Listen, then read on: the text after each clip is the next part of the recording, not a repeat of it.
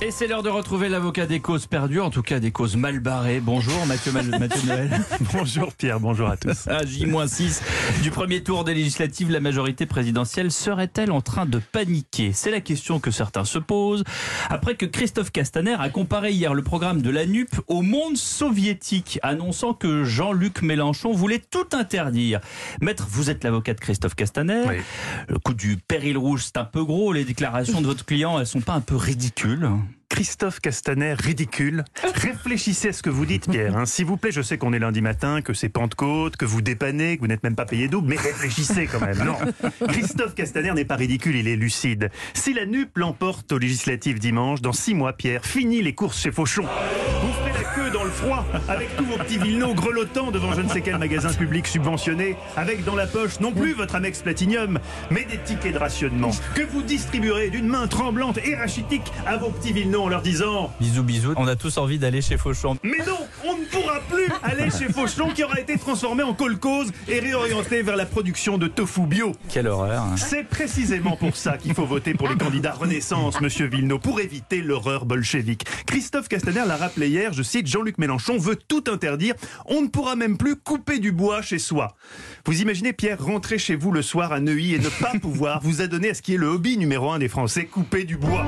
Mais moi, tous les soirs, je prends ma hache et direction le bois de Boulogne. Parfois, en plus, on y fait des rencontres intéressantes. Toiletterie, jamais. Bonjour monsieur. Non, j'ai l'impression que vous connaissez mal mon client. Bien sûr, Anissa, vous avez dû le croiser en soirée. Peut-être, certainement connaissant vos mœurs et les siennes, lui avez-vous fait un jour un petit lap dance en boîte de nuit Comme un gosse, il était, les Oui. yeux levés au ciel. Oui, oui, c'est bien normal, Anissa. On a beau être responsable politique, on n'est pas de bois, surtout lui. Mais au fond, le connaissez-vous vraiment? Non, car vous n'êtes pas comme moi abonné à son compte Instagram. Un bijou pour les amoureux de poésie, et cette phrase n'est pas ironique puisque le compte Insta de Castaner est poétique de manière assumée. Alors, comme j'ai l'habitude ici de- d'inventer, et que peut-être vous ne me croyez pas, je propose qu'on l'écoute parce que sa passion de la poésie, c'est le Verlaine du en même temps qui en parle le mieux. C'est mon petit plaisir. D'ailleurs, c'est sur mon compte Instagram, je n'utilise que cela, j'essaye de mettre de, jolies photos que je fais avec des haïkus pour accompagner euh, ces jolies photos. Alors je sais ce que vous vous dites, je me suis dit pareil, Castaner qui essaye d'écrire des haïkus, des poèmes japonais, c'est comme si Pierre de Villeneuve essayait d'aller à un concert de Jules. C'est assez différent de Shostakovich. Oui, c'est assez différent de Shostakovich, effectivement, c'est pas possible. Et pourtant, je rappelle que je n'invente pas, je cite, vendredi 3 juin, photo d'un champ de blé, donc sur l'insta de Castaner, au début du jour, caressé par le soleil, l'épi s'éveille. 29 mai, photo de coquelicot, je sais pas pourquoi, si près de mon cœur, délicat et fragile, le coquelicot.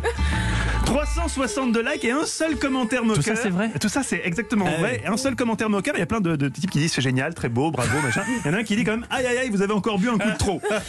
Avec ces éléments versés au dossier, je viens de démontrer à quel point mon client Christophe Castaner se tenait à distance du ridicule, exactement comme sa collègue Amélie de Montchalin. Amélie de Montchalin qui, face au réchauffement climatique, invite les Français à ne pas trop utiliser la clim, sachant que 90% des Français n'a pas de clim.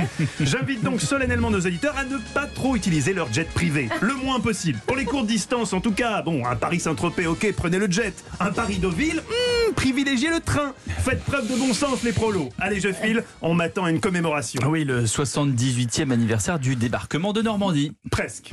C'est vrai, il y a 78 ans, des avions alliés s'élançaient 20 000 parachutistes. Certains, hélas, se prirent les fesses sur des clochers d'église pointus. Mais il y a plus douloureux encore qu'être parachutiste, Pierre. Il y a être parachuté. Et pire encore, être parachutados. Alors qu'on débattait pour savoir si Christophe Castaner était ridicule, je vous propose qu'on ait une pensée ce matin pour un parachuté dont personne ne célébrera la mémoire dans 78 ans, qui vient d'être éliminé au premier tour des législatives dans la circonscription des Français de l'étranger pour l'Espagne, Manuel Valls.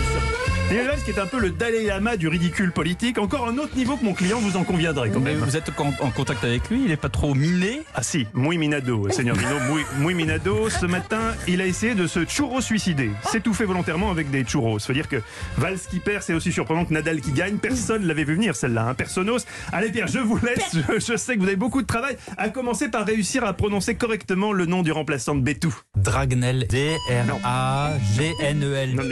Faites comme moi, appelez le loulou. Vous gagnerez un temps fou. C'est comme ça à chaque fois, ça marche.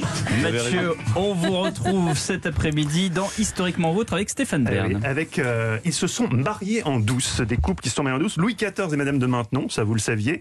Jean Seberg et Romain Gary aussi. Et Daniel Craig et Rachel Weisz, un mariage très secret. Ah. En Très scrud intimiste. aussi. En scred. En scred, voilà. Non, pas en scrud, mais Qui ne veut rien dire. merci Mathieu Noël. En effet, ça ne veut rien dire. 7h40.